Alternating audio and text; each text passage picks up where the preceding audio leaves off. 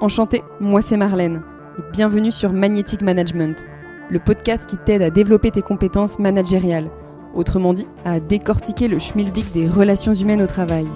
Alors si tu as des gens sous ton aile ou que c'est ton ambition, ta curiosité sera nourrie. Et surtout, si tu aimes casser les codes et comprendre les paradoxes que soulève cette fonction, alors abonne-toi, ce podcast sera ton meilleur allié.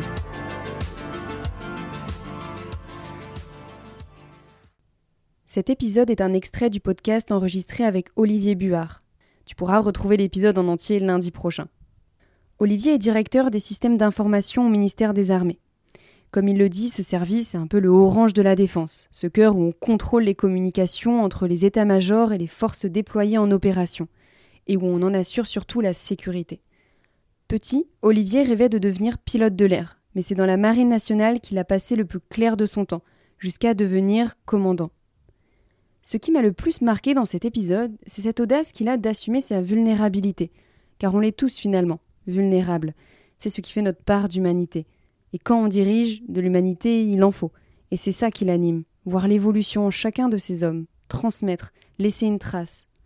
Il aborde alors l'importance de commander avec ses pieds, dans le sens de se déplacer, de passer bien plus de temps avec ses hommes que derrière son ordinateur. Il évoque également ce point crucial de savoir quand rester à sa place et quand la prendre, cette place.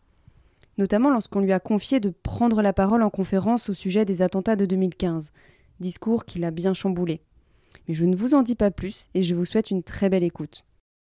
Alors ça arrive, euh, ça arrive assez fréquemment dans les périodes où on est en stress intense.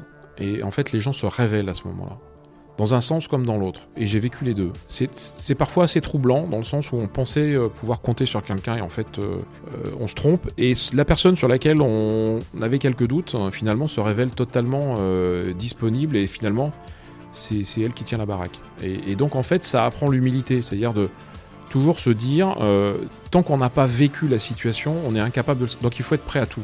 Il y a un adage qui dit que souvent tous les beaux plans d'opération faits dans des états-majors explosent au premier coup de canon.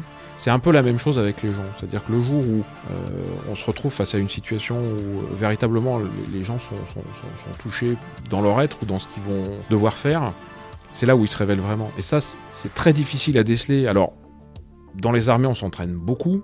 Hein. on dit entraînement difficile, guerre facile. Mais ça n'empêche pas, il y a toujours ce petit truc qui dit ouais mais on est quand même qu'en exercice. Alors qu'en fait quand on est vraiment en, zone de, tension vive et où on sait que tous les soirs... Euh, l'autre côté vous allume missile et que ça peut partir d'un moment à un autre, faut être prêt à réagir, c'est là où les gens se révèlent vraiment.